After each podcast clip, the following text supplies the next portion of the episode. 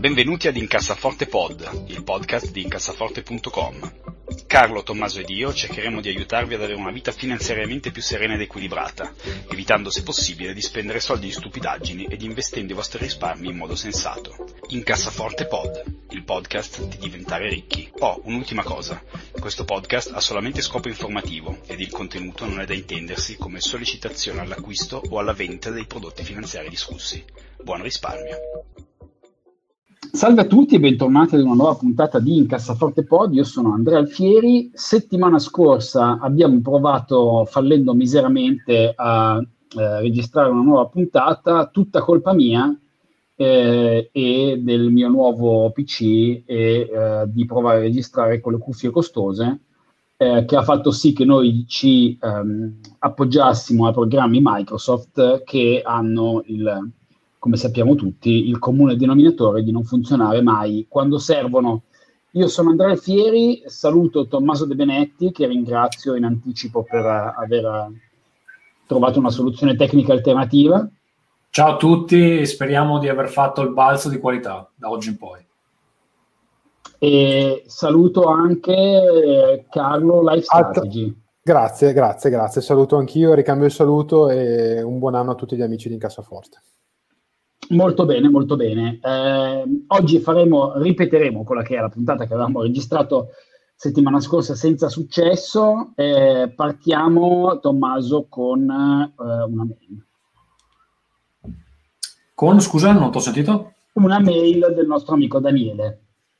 Allora, aspetta un attimo, perché mi ero dimenticato le email. Ma le avevamo lette la settimana scorsa? No. Andrea, stiamo facendo casino perché non abbiamo nemmeno aggiornato questo documento. Allora, fantastico. La settimana scorsa, se ben ti ricordi, probabilmente oltre che dal cloud si è cancellato anche dalla tua mente, abbiamo parlato dei nostri buoni propositi per il 2021. Non abbiamo Ricordiamo che Andrea, appena arrivato a Hong Kong, sta facendo il giro di tutti i bar di Hong Kong, quindi se nelle prossime settimane lo vedete un po' così è perché sta facendo un collage. Sarà anche il vaccino cinese che gli hanno dato. Il vaccino cinese, esatto. Ma allora, in realtà mi piacerebbe moltissimo fare il giro di tutti i bar di Hong Kong, ma purtroppo non posso, perché chiudono alle 6 del pomeriggio, maledizione, quindi non posso andare a gonfiarmi in allegria con gli amici. Quindi partiamo benissimo con i buoni propositi per il 2021. Tommaso, quali sono i tuoi buoni propositi per il 2021? Provo a ricordarmi cosa avevo detto la scorsa volta, anche se in realtà andrò un po' a braccio. Allora, una cosa che io ho fatto negli ultimi anni è quella di cercare di liberarmi il più presto possibile delle tasse che devo pagare per l'anno. Lo faccio perché, siccome sono uno abbastanza prono all'ansia, prima le pago, prima mentalmente mi sento meglio, il che vuol dire che però per contro ho i primi mesi dell'anno abbastanza pesanti fiscalmente, perché ovviamente invece di spalmare le tasse su 12 mesi cerco di liberarmene in 4-5, che un po' in questa situazione dove i mercati sono alti, ci si aspetta un crollo presto, che poi ce lo aspettiamo da un bel po', ma insomma eccetera, mi fa un po' pensare se ha senso questa strategia, perché ovviamente se spendo i soldi per pagarmi le tasse non avrò i soldi da investire, e quindi sono un po' diviso su questa questione. Però devo dire che appunto liberarmi delle tasse entro maggio, diciamo, poi mi lascia mentalmente libero per 6-7 mesi di non dover pensare a sta roba. Che è una cosa che ho sperimentato in maniera positiva negli anni precedenti. L'altra cosa di cui avevo accennato la settimana scorsa, quando appunto nell'episodio Fantasma, è quello che quest'anno potrebbe essere il momento in cui provo a investire una minima quantità di denaro in una cryptocurrency, e sarà quasi necessariamente Bitcoin, forse Ethereum, nonostante continui ad avere enormi dubbi, nonostante anche negli ultimi giorni ho letto opinioni molto interessanti sul consumo energetico, sul fatto che sia una roba insostenibile, eccetera. Adesso, oggi stavo sentendo l'ultimo podcast di Tim Ferriss, dove c'è un ospite che appunto parla di Bitcoin in maniera anche abbastanza ragionevole, e fa delle considerazioni dicendo che è difficile immaginare, si chiama Kevin Rose l'ospite, è difficile immaginare che in futuro possa avere di nuovo delle crescite tipo 40 volte come ha avuto nell'ultimo periodo, perché appunto c'è stata un po' una corsa all'apprezzamento. Soprattutto adesso, diceva, che si stanno interessando alla questione anche degli investitori grossi, ad esempio so che PayPal sta cercando di entrare, ci sono varie banche interessate, eccetera. Però diciamo che i segnali sulle cryptocurrency sono contraddittori. Da una parte sembra una catastrofe diciamo sociale, con gente che sta costruendo rack per minare in Antartide facendo sciogliere i ghiacci. Dall'altra se ne stanno interessando appunto dei pesi massimi del mondo bancario. Quindi è difficile capire esattamente cosa fare. E in tutto questo probabilmente metterci qualcosina tanto per vedere, tanto per iniziare a capire come si muove quel mercato lì potrebbe aver senso, nonostante, voglio ripetere, ho grossissimi dubbi e sono abbastanza determinato, cioè sono abbastanza sicuro che quei soldi che metterò saranno persi fondamentalmente. Questo un po'... Guarda, io intanto ti commento il primo pezzo, ossia la tua idea di dire pago le tasse prima possibile. Secondo me cercare di eliminare quelli che sono i propri debiti verso chiunque, verso lo Stato o verso terzi prima possibile non è mai una cattiva idea. Quindi secondo me quello in generale. Poi è chiaro che tu dici, se io faccio questo in un anno in cui la borsa sale del 50%, ti conveniva sicuramente investire. Però c'è secondo me un effetto proprio liberatorio nell'avere meno debiti. Quindi io devo dire sono con te. Carlo, magari tu vuoi commentare invece la parte relativa alle cryptocurrency? Sì, faccio anch'io un inciso su questa parte del debito. Io... uno dei miei propositi per quest'anno è andare a rivedere un po' quello che è il mio mutuo. A me mancano una decina d'anni per finire il mutuo della prima casa e sicuramente cercherò di rinegoziare i tassi, una cosa che consiglio di fare a tutti, perché quest'anno, alla luce delle nuove condizioni macroeconomiche che sono venute in essere dopo la pandemia del Covid, sicuramente, anche se avete rivisto magari il vostro mutuo pochi anni fa, secondo me c'è margine per grattare ancora qualcosina, quindi sicuramente un giro in banca fatelo. Dall'altra parte anch'io cercherò di diminuire i miei debiti nella prima parte dell'anno, non tanto per quanto riguarda il pagamento delle tasse, quanto per appunto cercare di buttare una somma che ho accantonato l'anno scorso in attesa di un crollo di mercato che non è ancora arrivato, e cercherò di mettere questi soldi nell'abbattimento del mutuo, perché facendo due conti ho visto che la somma che riuscirei a mettere dentro mi abbatte il costo del mutuo all'incirca, per la quota interessi, per il 10% di quello che vado a versare in 4 anni, che vuol dire che questi soldi che metto mi danno un 2,5% circa per i prossimi 4 anni e mezzo, sicuri, quindi sono una certezza, quindi un interesse interessante, sempre stato il gioco di parole in questa situazione un po' incasinata. E poi anche dal punto di vista psicologico, sapere che il mio mutuo durerà 4 anni in meno, insomma, mi dà un po' più di tranquillità. Quindi, volendo, da un certo punto di vista è lo stesso discorso di Tommaso visto da un'altra parte.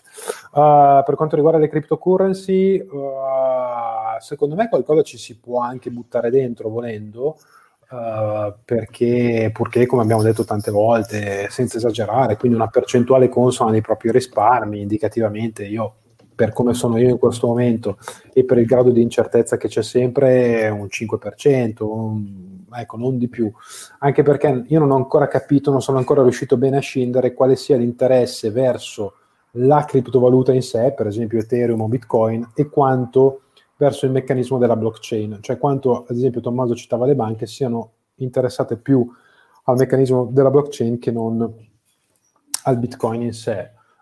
Detto questo, sulla possibilità che il Bitcoin non cresca più o crolli, Io devo dire che una delle epifanie che ho avuto quest'anno, proprio nel periodo dell'Epifania, è stata che gli orsi di borsa, cioè i profeti del tutto crolla, mi stanno un po' sulle palle, nel senso che a fare l'orso sono buoni tutti, è come quello che dice l'anno prossimo ci sarà il terremoto, l'anno prossimo ci sarà il terremoto, l'anno prossimo ci sarà il terremoto, e poi certo che se vai avanti a dirlo per 50 anni, prima o poi il terremoto capita, quindi sicuramente le valutazioni di borsa in questo momento sono elevate.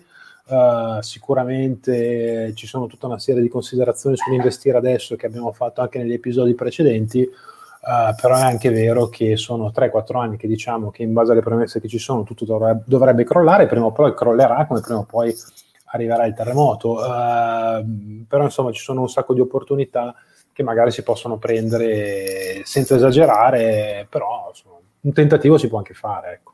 No, ma infatti io sono d'accordo, la parte difficile è sempre quella, no? E prima o poi il fatto che ci sia un crollo, buonanotte, lo sappiamo tutti, la parte difficile è capire quando poi questo crollo ci sarà, che è la ragione per la quale uno dei consigli che diamo sempre, è una delle poche cose di cui sono estremamente convinto che sia giusta, è quella di non andare mai all in o all out su nessuna strategia, perché anche se avete ragione, no? Beccare il timing è di una difficoltà assolutamente devastante.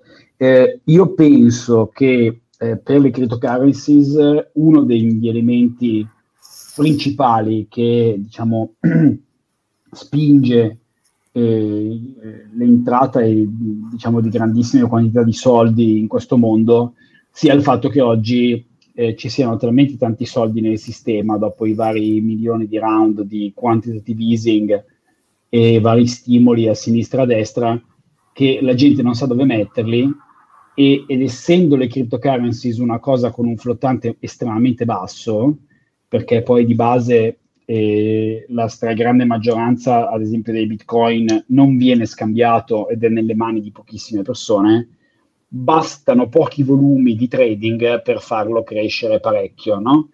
E quindi il momento che voi avete qualche banca grossa che mette 2 lire per gli standard loro nelle cryptocurrencies, quindi qualche milione di dollari, ovviamente se non c'è nessun tipo di flottante il prezzo spara in alto con una velocità assolutamente incredibile. Io è un mondo che mi fa una paura assolutamente totale, e personalmente non fa assolutamente per me, perché non sarei in grado di stomacare la volatilità mostruosa che lo contraddistingue. Investirci 2 lire potrebbe non essere una cazzata, sicuramente non lo sarebbe stato negli ultimi anni. Fate attenzione, io quello che voglio dire è fate attenzione, perché queste cose funzionano fin tanto che poi non funzionano più e quando non funzionano più i vostri soldi diventano zero o c'è la possibilità di perdere moltissimo denaro. Carlo, tu invece che cosa hai imparato quest'anno? Buoni propositi per... Quest'anno ho imparato, guardandomi, osservandomi, che sono riuscito a mantenere il sangue freddo in una situazione abbastanza difficile, quindi non ho venduto praticamente nulla. Dall'altra parte, sempre per quanto riguarda gli investimenti di borsa, come sempre, se vado a guardare il mio portafoglio e gli indici, penso di essere molto bravo, molto intelligente, in realtà se avessi comprato nella mia vita solo indici avrei una posizione molto migliore di quella che ho adesso, anche perché quando le opportunità vere ci sono, come ci sono state in alcuni momenti su alcuni titoli singoli dell'anno scorso, poi diventa sempre difficile avere, tra virgolette, il coraggio di andare a comprare in quel momento, perché quando un qualche cosa ha perso il 20% in un mese, comprarlo con il timore che perde il 20% anche nella settimana successiva, insomma gli ancoraggi sono tanti. Ovviamente l'abbiamo detto anche lì, l'importante è avere un metodo, quindi comprare poco ed eventualmente comprare sempre a intervalli fissi, ma ogni volta che il titolo magari scende del 10, del 15, del 5, a seconda di quello che uno crede, poi però metterlo in pratica insomma è sempre piuttosto difficoltoso, cioè la psicologia, come abbiamo detto, è sempre il nostro avversario principale. Per il resto ho compiuto 40 anni, quindi sono arrivato in una fase della mia vita in cui sostanzialmente me ne frega veramente poco di spendere per stupidate o per cavolate. Ogni tanto c'è la cazzata episodica, ma a livello macro rispetto a qualche anno fa sono molto, molto meno incline alle spese, ma perché sento meno il bisogno di spendere, quindi sono contento di questa cosa ed è un'abilità che cercherò di coltivare anche nei prossimi anni, insomma.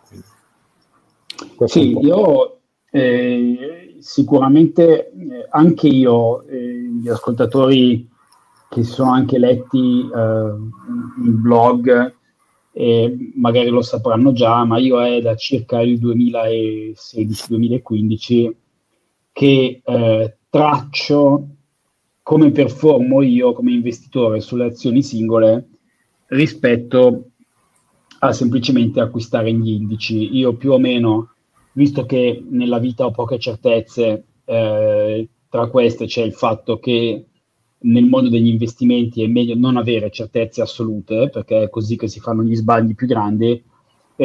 Io ho sempre fatto un po', quindi ho sempre acquistato più o meno 50% index funds, 50% azioni singole, da quando si può. Visto che mi reputo una persona di media intelligenza e soprattutto con il sangue freddo di cui parlavi tu prima, per non entrare nel panico, quindi non vendere nel momento sbagliato e non acquistare nei momenti sbagliati, mi sono detto, forse sarò in grado di fare un po' meglio del mercato. Ora, io è dal 2015 circa che traccio questa performance, e sostanzialmente le performance tra le mie azioni singole e i miei indici sono uguali. In questo momento specificamente stanno facendo un po' meglio gli indici, perché ho sempre avuto una grossa posizione in energetici, che quindi hanno perso molto recentemente. Penso di essere sotto un 4-5%, quindi niente di catastrofico. Fino a circa un anno fa ero sopra, quindi investimenti in azioni singole, quindi direi che per ora, insomma, devo ancora prendere una decisione definitiva, però sicuramente posso dire che dopo 5 anni ci ho buttato un sacco di tempo nello scegliere le azioni singole e non ho tirato fuori una performance particolarmente straordinaria. Se devo assolvermi, devo dire che io di solito acquisivo indici quando la borsa era, secondo me, in condizioni normali e compravo invece azioni singole quando trovavo che la borsa fosse cara, quindi ovviamente non sto comparando mele con mele, perché insomma, diciamo, ho comprato azioni singole in modo svantaggiato, però tant'è, insomma, probabilmente se avessi semplicemente nei momenti in cui reputavo la borsa altissima avessi accumulato denaro, poi avrei avuto più denaro da spendere il momento che ci sarebbe stato un crollo. Una cosa addizionale da dire, che mi viene legandomi a quello che dicevi, Carlo, quando ci sono i crolli è molto più facile psicologicamente buttare soldi in un indice che non in un'azione singola, perché l'azione singola può andare a zero, l'indice se va a zero viviamo nel mondo di Canin Guerriero, quindi insomma è più semplice così. Bene, basta, non ho altro da aggiungere. Tommaso, hai qualche commento a cosa dice Carlo? No. Tu come stai vivendo la tua... Tu, se non ricordo male, sei un anno più giovane di noi, sei dell'81, giusto? No, io sono dell'83, quindi 3 anni più giovane. Mamma mia, sei fastidiosamente giovane proprio. Quindi tu non puoi capire quello che dice Carlo sul fatto di avere 40 anni. Sei più saggio, però. No, non ancora, ma fra poco.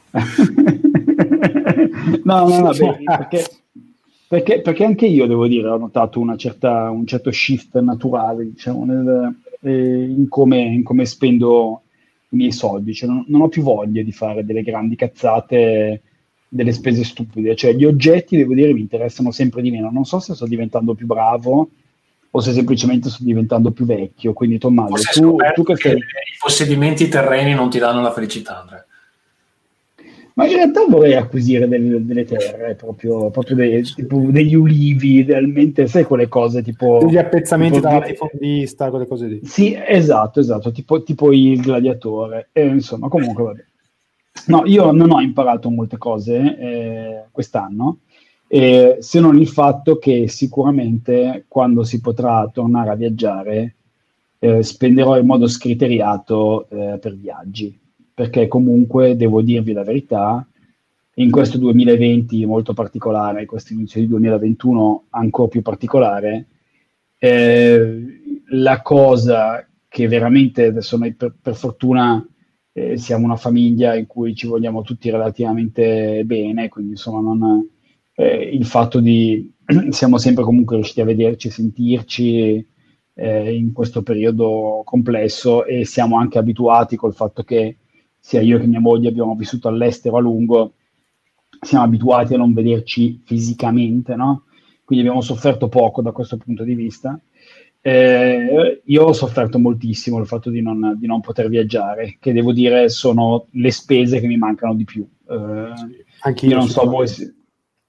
Cioè, certamente la prima cosa che farò quando si ritornerà normale sarà spendere una quantità di soldi assolutamente scriteriata in un viaggio in qualche paese. Tu non sia l'unico, leggevo stamattina che le prenotazioni con EasyJet sono su del 250%. È vero che veniamo da un periodo dove non si poteva viaggiare, quindi può voler dire tutto ma anche niente, però è abbastanza probabile che ci sia un'esplosione del turismo, perché la gente onestamente non ne può più di starsene a casa. Io in tutto nel 2020 ho visto i miei genitori una volta, e quest'anno sto cercando di fare i conti per capire quando posso andare, perché il vaccino ritarda, non so quando vaccinano loro, non so quando vaccinano me, cioè la cosa sta iniziando a diventare un po' pesante, insomma, soprattutto per chi ha magari anche genitori in età avanzata come ce li ho io, come ce li hanno altri, insomma. Sì. Sì, beh, qui io adesso sono in Asia, voi non avete idea, ci sono un sacco di miei colleghi e persone che insomma ho incontrato che non vedono appunto la famiglia da magari un anno e mezzo, cioè cose incredibili. C'è un mio carissimo conoscente che ha un bambino di un anno che i suoi genitori non hanno mai visto, insomma, cose che insomma ti mancano un pochino. Bene, dai, passiamo ai consigli della settimana. Io non andrei lunghissimo, facciamo una puntata snella. Sì, per compensare un po' la defiance della scorsa volta. Esattamente. Tommaso, cosa ci consigli? Intanto ho visto, poi dovrei parlarci, ma mi sembra di aver capito che hai anche un progetto nuovo. Sì, allora, beh, aspetta, quello magari ne parliamo alla fine. Io quello che vi consiglio è rinnovo il consiglio della scorsa settimana, però aggiungendo anche il fatto che adesso sono riuscito a vederlo tutto. Allora, avevo consigliato Raised by Wolves, che è una serie fantascientifica dove il plot principale è la Terra è un casino, in un futuro molto avanzato ci sono due fazioni che si stanno menando fortissimo, una è la fazione dei Mitraici che credono nel dio Sol, che peraltro è un... dio di origine persiana, se non dico una cazzata, che poi veniva anche adorato in epoca romana, visto che è l'equivalente di Helios, se sono ben informato. Comunque c'è questo ordine religioso che adora il dio Sole, i Mitraici, che sta massacrando la fazione degli atei. Quindi nella Terra sta morendo tutti, non si respira più. Cosa succede? Che gli atei mandano una astronave con degli embrioni su un pianeta che si chiama Kepler 28, non mi ricordo il numero. La storia su cui si focalizza la serie è quella di due androidi che crescono questi embrioni.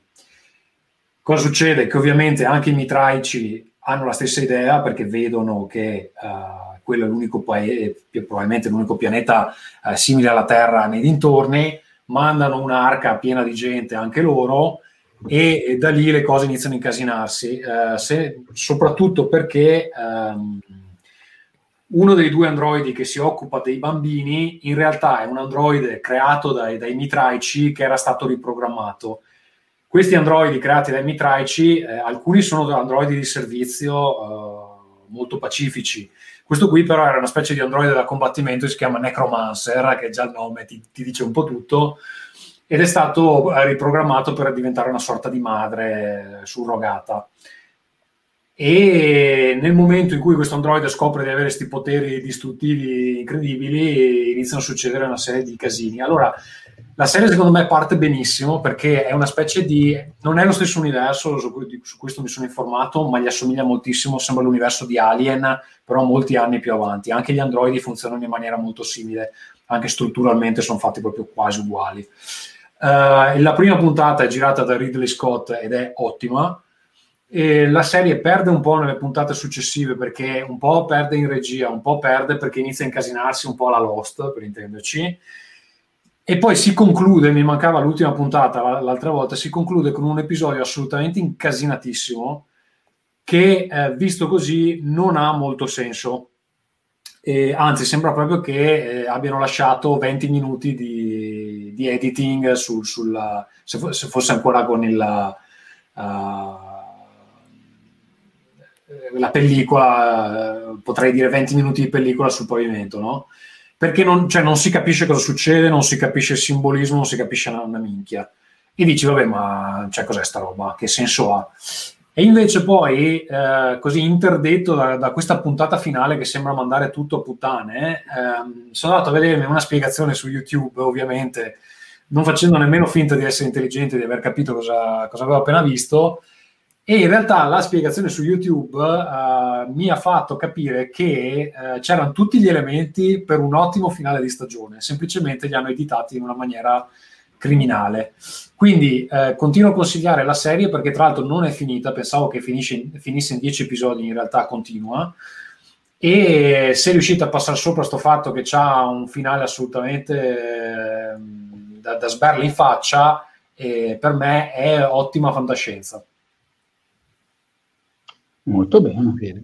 Molto bene. Carlo, cosa ci suggerisci tu invece? Io, sempre in tema di fantascienza, vi consiglio qualcosa di un po' più leggero, con cui è molto più facile staccare il cervello, che è la seconda stagione di The Mandalorian su Disney Plus.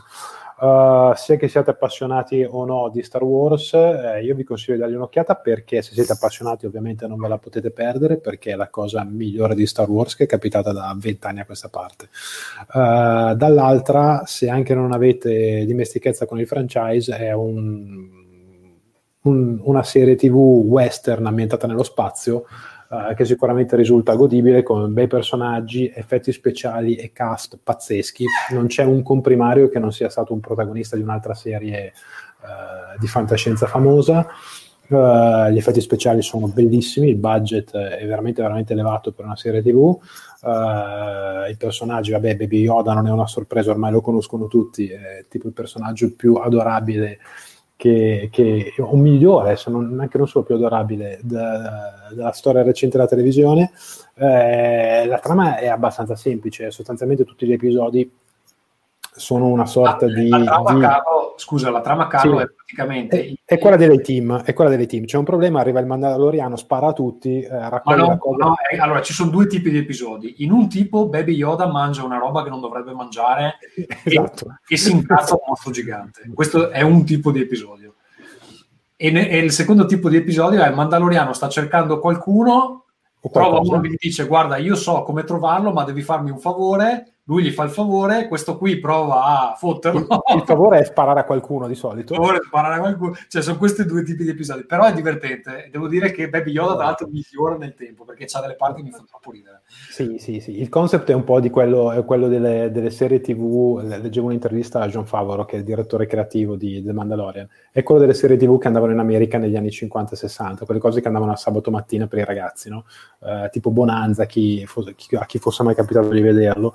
Oppure quelle che erano i fumetti o i serial degli anni 30, a cui all'epoca Lucas e Spielberg si ispirarono per Indiana Jones. Quindi un personaggio che è al limite dell'antieroe, una trama tutto sommato abbastanza semplice, però un bellissimo contorno, un bellissimo costrutto, va benissimo anche per famiglie, per bambini, adolescenti, quindi potete guardarlo tutti e fateci un giro. Poi non è molto lungo, sono 8 episodi a stagione, quindi secondo me se avete Disney Plus non vale neanche la pena di starli a pensarci, guardateli. Ma io più che altro sono contento di aver investito in Disney, perché è una delle mie, tornando a quello che diciamo prima, è stata una delle scelte intelligenti quando a marzo, proprio al picco più terribile, Disney, immagino sappiate, è proprietaria anche di linee da crociera, che ovviamente sono, e oltre che di parchi a tema ovviamente, per cui è stata distrutta a marzo, quando c'è stato il crollo, per cui sono riuscito a comprare una buona quantità a prezzi bassi, che sono praticamente raddoppiate nel giro di pochi mesi, quindi è una delle mie scelte felici, e quindi sono contento che vi piaccia il Mandaloriano. Io invece vi faccio un consiglio più, come dire, terra-terra, ossia acquisite quella che si chiama in inglese una cast iron pan, cioè sostanzialmente la padellazza di ghisa, cioè il materiale con cui sono fatte le bistecchiere, per capirci. Un po' in tutto il mondo, ma penso anche la vostra nonna, aveva, adesso le bistecchiere hanno questa fastidiosa griglia che fa sì che non ci possiate cucinare null'altro praticamente che le bistecche.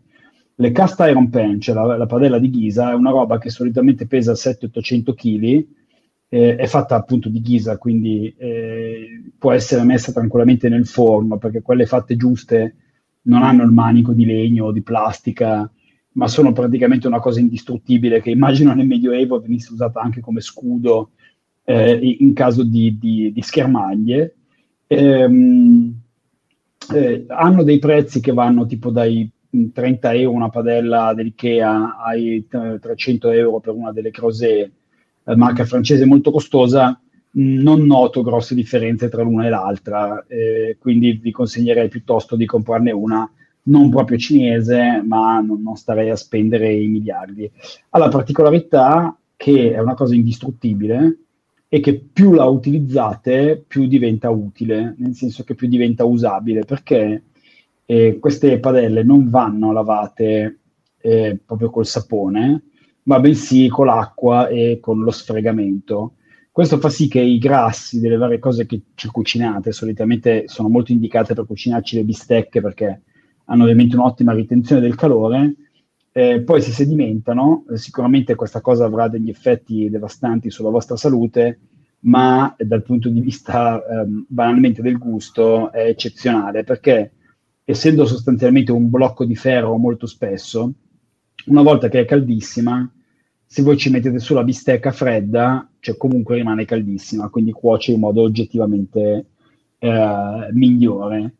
Poi vabbè, è diventata anche una cosa fricchettona, che pare piaccia moltissimo a Brooklyn e in posti sbagliati tipo Berlino, però in realtà devo dire che ha una sua utilità in cucina, costa pochissimo ed è indistruttibile, quindi sicuramente non è una scelta così sbagliata. Quindi la vecchia padellazza di ghisa. Non so se voi ragazzi ne avete una in casa. Io ho la bistecchiera, quella che citavi, però la padella in ghisa no, ma rimedierò. Vabbè. Io ho la griglia in ferro battuto dai miei antenati, quindi penso sia più o meno quello che dici tu. Ah, quindi vedi, ancora più trive rispetto alla mia, che è stata acquisita poco tempo fa. Bene, molto bene, molto bene. Bene, Tommaso, diciamo prima, sì, hai anche un progetto. Non è un vero e proprio annuncio. Allora, questa settimana con la mia attività, il mio side business, quello dei giochi di ruolo, abbiamo 3 annunci, ne sono usciti 2, oggi è uscito il secondo, domani esce il terzo, che è il più grosso, però non posso anticiparlo qui. Quindi, niente, abbiamo annunciato i giochi su cui lavoreremo quest'anno. Uno si chiama Dead Air Seasons, che è un gioco di ruolo di quelli classici da tavolo, ispirato alle atmosfere di The Last of Us, per chi ha presente. È il sequel di un prodotto che avevamo già, ma è stato ripensato completamente, quindi è molto più interessante adesso. Uscirà più avanti, semplicemente abbiamo fatto l'annuncio, abbiamo mostrato la copertina, è in playtest sul nostro server Discord, eccetera. Quindi è un prodotto in sviluppo, diciamo così. Oggi invece abbiamo annunciato una collaborazione con un altro team che sviluppa giochi, il team che ha vinto il gioco di ruolo dell'anno con un gioco che si chiama Not the End, e abbiamo sviluppato un supplemento gratuito per il loro gioco che ripropone una delle nostre ambientazioni più forti, che è quella con cui siamo partiti, Nostalgia, la flotta nomade. È possibile giocarla anche con il loro gioco, che appunto ha vinto gioco di ruolo dell'anno 2020, votato dalla giuria del gioco dell'anno. E quindi è un modo per fare un po' di cross promotion fra, cioè, chi non conosce la nostra ambientazione può provarla con il loro gioco gratuitamente, eccetera. E poi abbiamo un altro annuncio che però mi tengo per la prossima puntata, perché è un po' il pezzo forte del trittico, diciamo così. Beh, molto bene, molto bene. Bene, dai, io direi ringrazio Carlo Lifestrategy. Esatto. E ringrazio Tommaso anche per averci risolto i problemi tecnici. Non so se la mia voce si sente. Allora, mi trovate su Twitter a @tdebenetti. Benissimo, io sono Andrea Alfieri, speriamo a breve di presentarvi anche delle novità appassionanti. Ci sentiamo il prima possibile. Ciao a tutti. Ciao.